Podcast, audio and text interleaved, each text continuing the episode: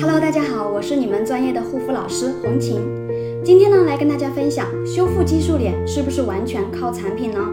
激素脸的修复，很多人都在问，到底要用什么样的产品呢？但是并不清楚选对产品是修复的第一步。那么最重要的呢，是修复期间的专业指导和自身的心态认知和坚持。修复激素脸的过程当中呢，如果满分是一百分的话，产品呢只占百分之四十，修复期间专业的指导会占到百分之四十，那么剩余的百分之二十，其实很关键还是你自己。修复激素脸自己的心态、饮食，该避免的、需要注意好的，一定要注意好，